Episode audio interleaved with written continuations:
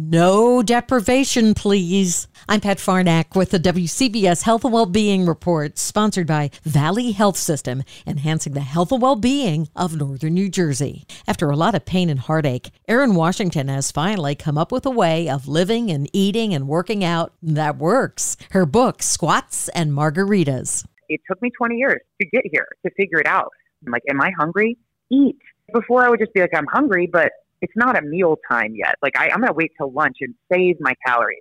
Just eat when your body is telling you that you're hungry and stop when you're satisfied.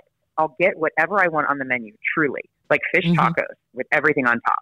And maybe I'll eat one. I'll take the rest home. Before, I would say fish tacos, but no cheese and sour cream on the side. And it wasn't even a meal that I enjoyed.